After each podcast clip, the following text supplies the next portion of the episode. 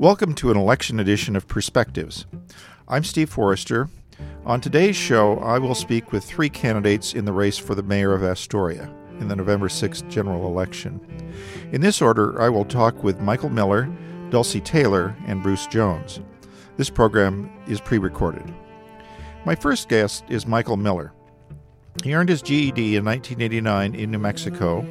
He joined the Navy and came to Clatsop College when he was discharged. He's attended Clatsop College. Michael says he's lived an unconventional lifestyle, doing odd jobs, while pursuing his intellectual and creative passions and concerns and healing. Most recently, he has been prominent in his objection to how the city is treating homeless persons. Michael, if you were to become Astoria's mayor, what would be your agenda? Well, my biggest agenda would be to make uh, the, to refocus our leadership in the town on what the city needs as opposed to what the city wants. We need a council that's more responsive. There are a lot of people stepping up, meeting the needs in the community um, that aren't being supported. I don't. A lot of them feel they're not being supported by the city council.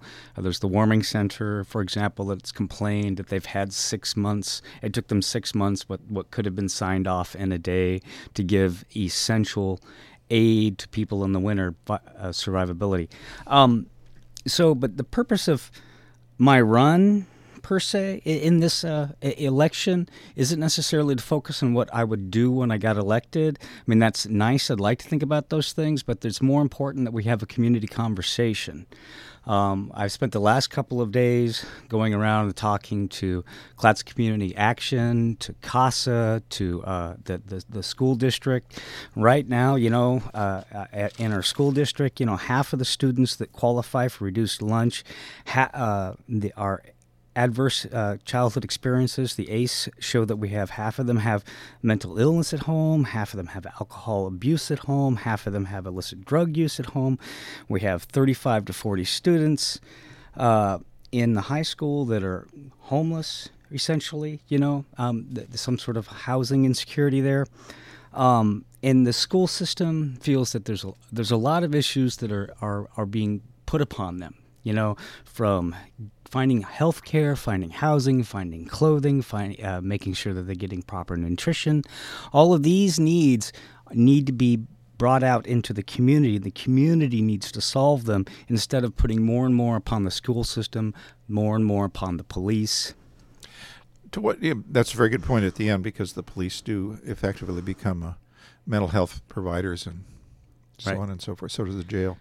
Um, Michael, um, uh, not setting aside what you just said, but at the same time, the city, of course, has to run the city, and which is water, sewer, and and budgeting and all that stuff. Correct. Uh, my perception uh, jibes with what you're saying in this, but but with a little difference. Uh, I always used to think, you know, this city knows a lot about guns, but nothing much about butter, meaning butter being social, the social side of the city. Uh, and I, for me, at least, and I may be all wet on this, but the warming center really broke through that barrier. It was the first time you saw uh, citizens saying there's a crying need here and we got to do something and bring right. it to the council. Right. But by your estimate, uh, took a little too long once it got to the council. It, it, did take a little too long. It's taking a little too long in general because it's not one of our. It doesn't seem to be a broader community uh, uh, a focus. You know, it's not a priority. We seem to be, as a tourist town, we're enjoying this boom of economy, and there is a lot of focus on what things that we want, and, and not necessarily a, a, focus on things that we need. We need um, more foster care parents in this in, in our community. Uh, we we don't have enough. We have to send kids out of the community that they're that they're they're a part of to to to another place, another community to, to find a foster care parents.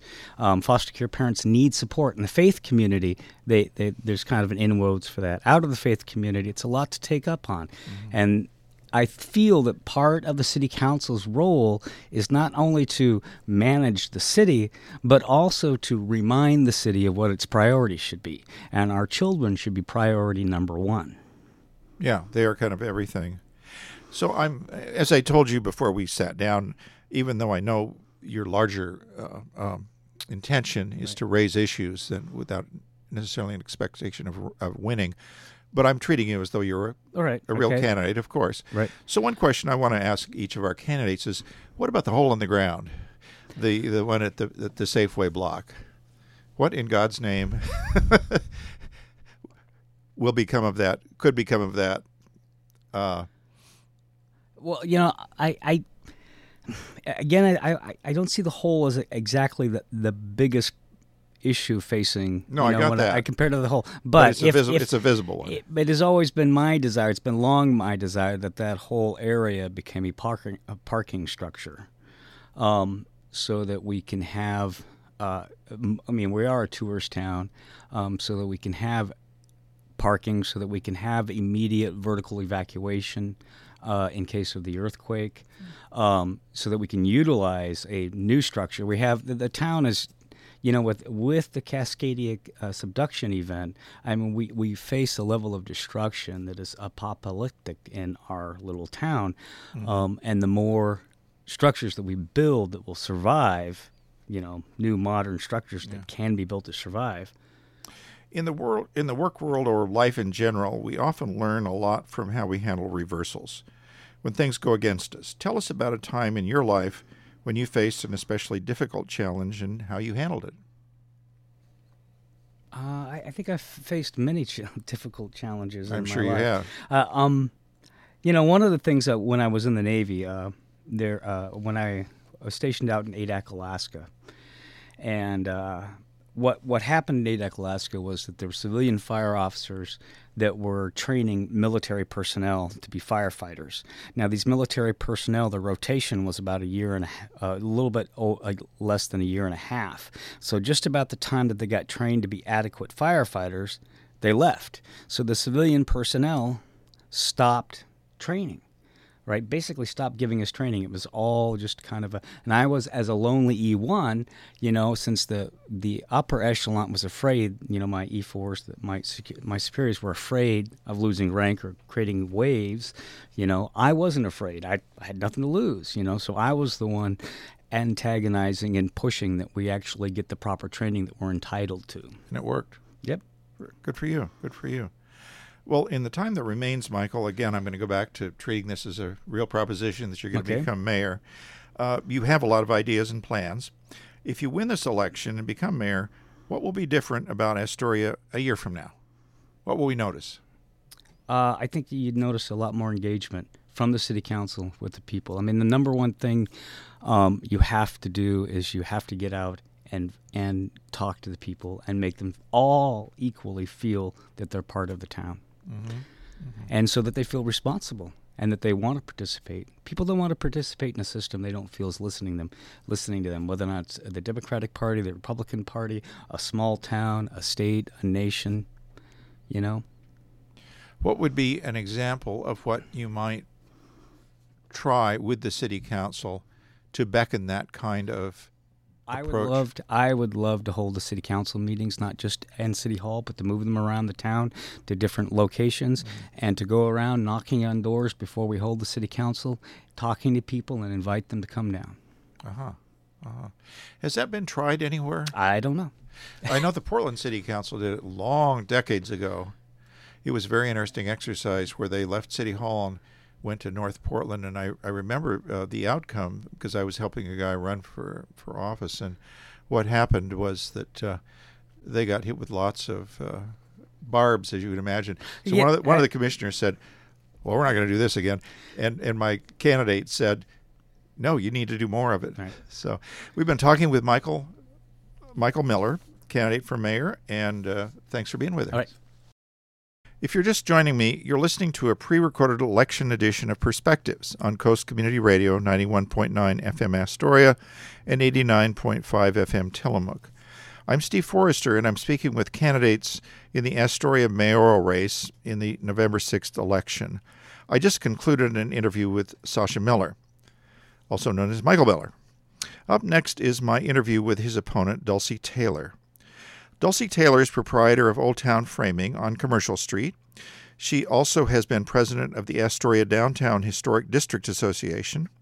Dulcye moved to Astoria from Seattle in uh, 2007. In Seattle, she was a media designer with Microsoft. Welcome, Dulcye. Thanks for being here. Thanks, Steve.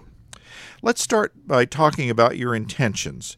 What what is your agenda? If you were elected Astoria mayor, what would be your to-do list? Well, actually, some of the things on my to do list are um, currently on the city council's to do list. And one of those big things to me is uh, the Riverwalk uh, vision plan and completing the urban core area. Um, I think that's the last, that, that, I don't think, I know that that's the last part of that. And um, since uh, my focus has been, you know, entirely up to date uh, up to this time on uh, downtown. I want to see that area protected with the same kind of rules and regs that the other um, the other sections have had. Okay. Yeah. Okay. Anything else on your agenda? Well, you know, I have everything from you know everything that everybody else is concerned about because we can't ignore those things from homelessness to housing problems to job creation and and the development that's going to happen that we just need to manage. So all of those things will be in my uh, in my eyesight. Um, but other things like uh, I get a lot of questions about that big hole downtown, and uh, what are we going to do with what, that? That's on my list. You know, what about what about the big hole? Because right, it's visible, which is why people right, bring it up. It's a big hole with a Yeah. with a cyclone fence around it. You can't it. ignore it. Yeah, you can't ignore it. So. Um, I have talked to city staff about what we can do with that hole and what's being done now, and I totally appreciate the efforts of some citizens to put uh, up that black uh, blocking tarp, if you will. Sure. Um, but um, it kind of seems like we need to know what we're going to do with the rest of that block before we can do something with the hole, or we just decide that we're going to fill the hole and make a grassy knoll out of it, and uh, and uh, and then think about what we build around it. I'm not sure what is the best way to approach that, but in the time that I've been in Astoria, that block has been vacant, hmm and um, and uh, and I know that there's been numerous uh, surveys and money spent to figure out what to do with that block, Yeah. and uh, it seems like we it's time to do something with it. Yeah. No one comes to elective office fully prepared. What do you expect would be your learning curve uh, in being mayor of Astoria? Well, I have a lot of questions about everything. so, uh, so I think getting a handle on, uh, I'd really like to know a lot about zoning and how that, how each of our uh, areas are zoned, because I think that's important to look at for housing options that might be available.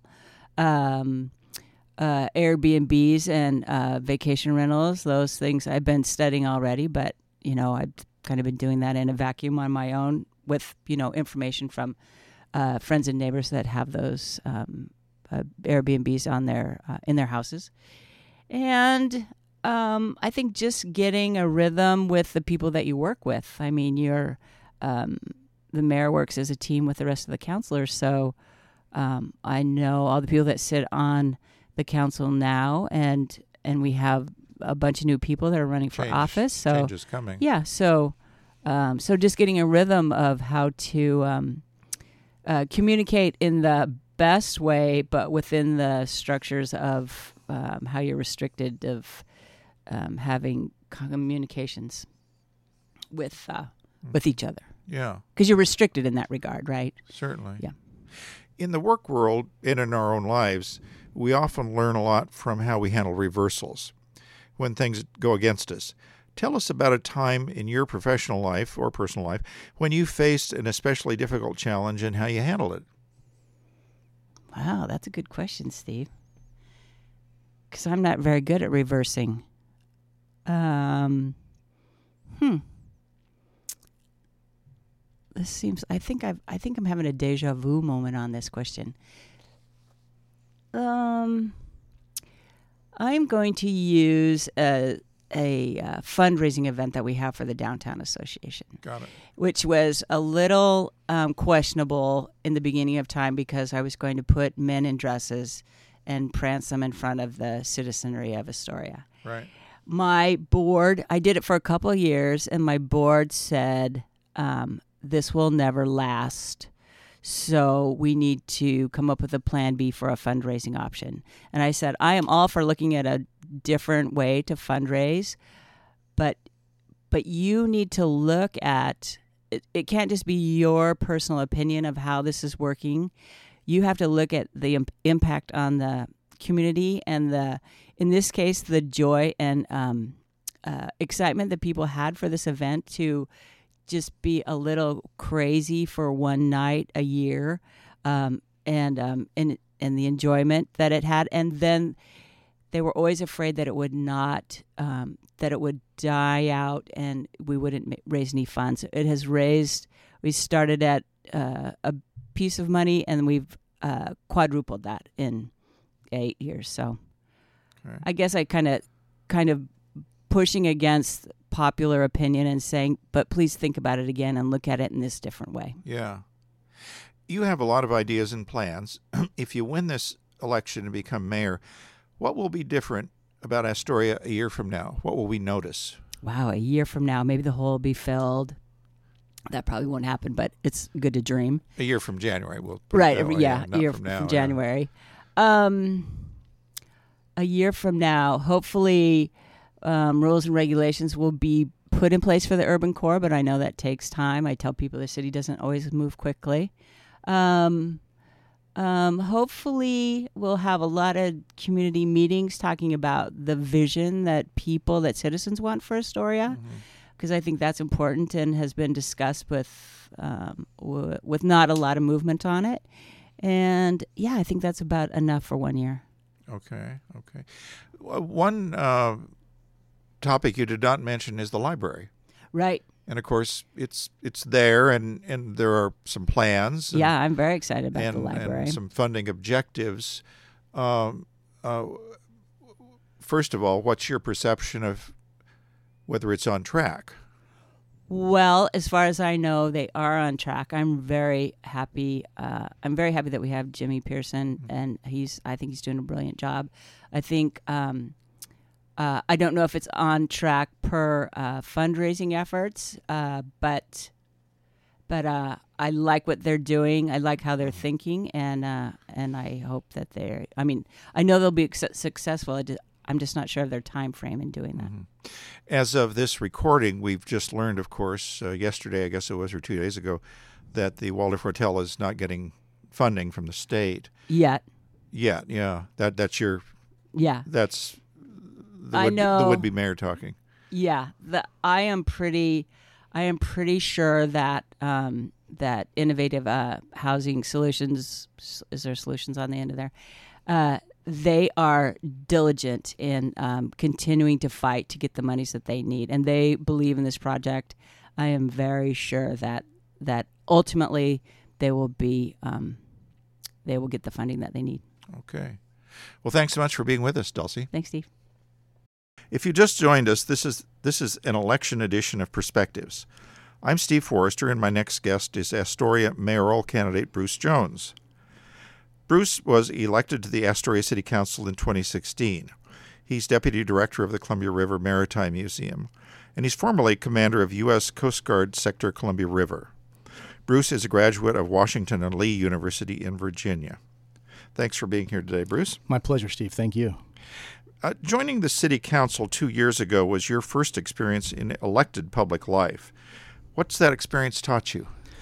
Uh, it's been a tremendous experience. I never had any political ambitions in a 30 year Coast Guard career, but uh, when we settled in Astoria and decided to stay here, people started asking me to run for city council. First, I thought they were crazy, but then I started thinking about it. I love policy making, I love governance, I love public service. And so I uh, was honored to even have the opportunity to earn the Ward 4 citizens' votes and serve on city council. It's been a tremendous learning experience to see the diversity of opinions in Astoria on a variety of issues and uh, what it takes to collaborate with four other people who come from different backgrounds and have different views of what the future of Astoria would be like to get things done. And I think we've done a pretty good job. You've said a couple of things there. Can you kind of, can, is there a way you could sum up that lesson you learned? Yeah, it, Governance is hard work. It involves listening to people and collaborating with others to come up with the best solution you can to move forward with limited resources. And you don't get to make everybody happy. You have to make tough choices. Yeah.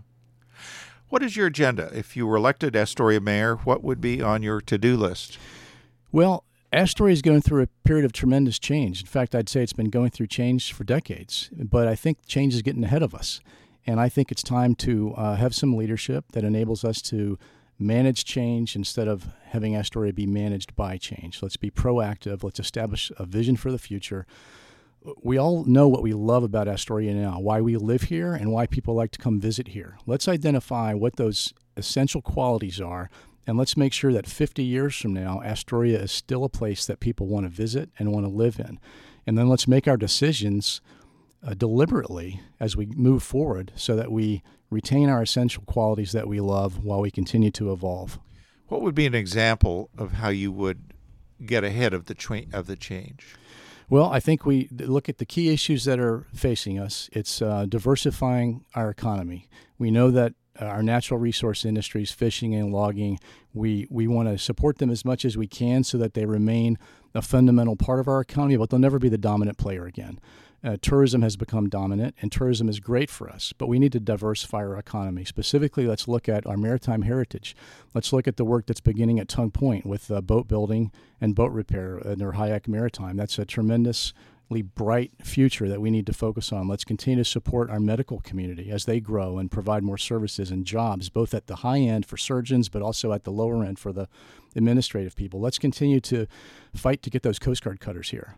One, uh, one thing you you not mentioned is uh, zoning the waterfront or Absolutely. The so hotel, as you know, the hotel uh, question. Yeah, as you know, on Tuesday, uh, the there's another meeting, town hall meeting of the Riverfront Vision Plan. Tuesday at six thirty, I think, up at the college. Yeah. I would encourage all citizens who are this interested. This is pre-recorded, so it will have happened by oh, then, but okay. that's okay. Yeah, the so uh, there, your, it, will uh, continue for the next nine months. Okay. Um, and we all saw in the paper just this morning a big surprise that someone's looking at over on the south slope near the old Ford another dealership, hotel. another hotel. So I think we need to look really closely at that question of when people say, "Hey, did, are there enough hotels? Do we have too many hotels?" Let's define that. Let's put a team of people together and define that. How many hotels is too many, and what other types of development do we want to encourage? And then let's make the appropriate steps in zoning and code changes to get the to build the future that we want.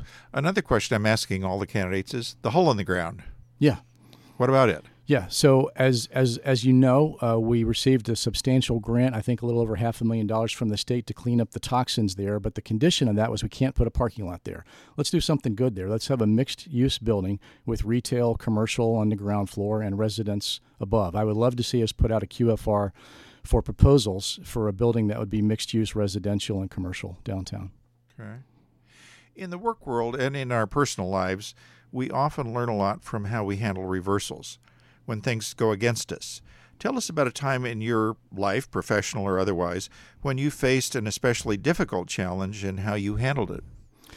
Well, back in, in my Coast Guard career, a number of challenges. In uh, in 2005, I was in New Orleans as the commanding officer of Coast Guard Air Station New Orleans, we evacuated for our fourth hurricane that summer. Usually, you pack up a bag for three days, you fly your helicopters out of the area, and you come back and do a little search and rescue, and then, then that's it. Well, we had Hurricane Katrina come and wipe out the city of New Orleans. Many of our members lost their homes. Uh, the federal government uh, at many levels became dysfunctional, and the Coast Guard was about the only thing working. And we pulled our crew of 110 people together at Air Station New Orleans and brought in hundreds of other Coast Guard people from around the country and spent eight days rescuing people day and night. A total of, with all the Coast Guard boat crews and helicopter crews, over 24,000 people that were rescued, another 9,000 that were assisted. And then we had to live with that for the next year. It was very difficult, and probably the, the, most certainly the most challenging time I've ever had dealing with the immediate response to a disaster, but also the aftermath. And if the big one comes here and we have a Cascadia subduction zone, it's not just that immediate first couple weeks when we're trying to rescue people, it's over the following years as this community is going to have to be rebuilt sewer line by sewer line, street by street. It's going to be tough and challenging, and I'm I hope that never happens during any of our lifetimes. Uh, but if it does, I feel confident that I've been through that experience once before, and as mayor, I could help quite a bit. You have a lot of ideas and plans. If you win this election be, and become mayor, what will be different about Astoria a year from now? What will we notice? I I hope that we will have taken some initial steps to address the affordability housing, affordable housing issue, which is one of the key issues on my agenda. Uh, uh, the city staff at council's direction about three years ago brought forward some code changes. Those code changes, exactly as we saw at Cannon Beach in a Daily Astorian article today, they had a meeting Tuesday where the staff brought forth a bunch of changes to increase uh, density with uh, elevation height changes, setback changes, lot size changes, and they were all rejected because of NIMBY, the NIMBY effect. Um, I would like to see that over the next year we're able to implement some of those code changes that are required to be able to have more affordable housing in the city, and whether that's infill, whether that's uh, changing lot size restrictions where we can build duplexes on smaller lots that are currently restricted to only single family homes. I'd, I'd like to hope we can move forward on some of those changes. Now, one topic you've not mentioned is the library. Yeah, I'm a huge fan of the library project. I will give every uh, whatever effort I can if I'm elected mayor to supporting the Library Foundation and doing the fundraising that they have to do if we're able to get the rebuilt uh, or, re- or renovated library that we all hope for. I think a library is a tremendous asset to the community. And the idea that because we have Kindles now, you don't need a library is absolutely wrong. Libra- great libraries in great communities, and I've visited quite a few of them, really bring the community together. They're a place of learning, of knowledge, of collaboration. They're a place for people who don't have computers at home and, and are from a lower socioeconomic group, as many Clatsop County and Astoria residents are, can go to, to get a, a, leg up in life. So I fully support the project. Now, another bit of news that we've gotten recently uh, was the uh, Waldorf Hotel renovation not getting funding from the state. That was terribly disappointing. And uh, we're still learning exactly why we were determined by the state to not be in need. I don't know if they actually said we don't have a need or simply it's not simply not relatively to relative to Portland perhaps it might have been seen as a lesser need.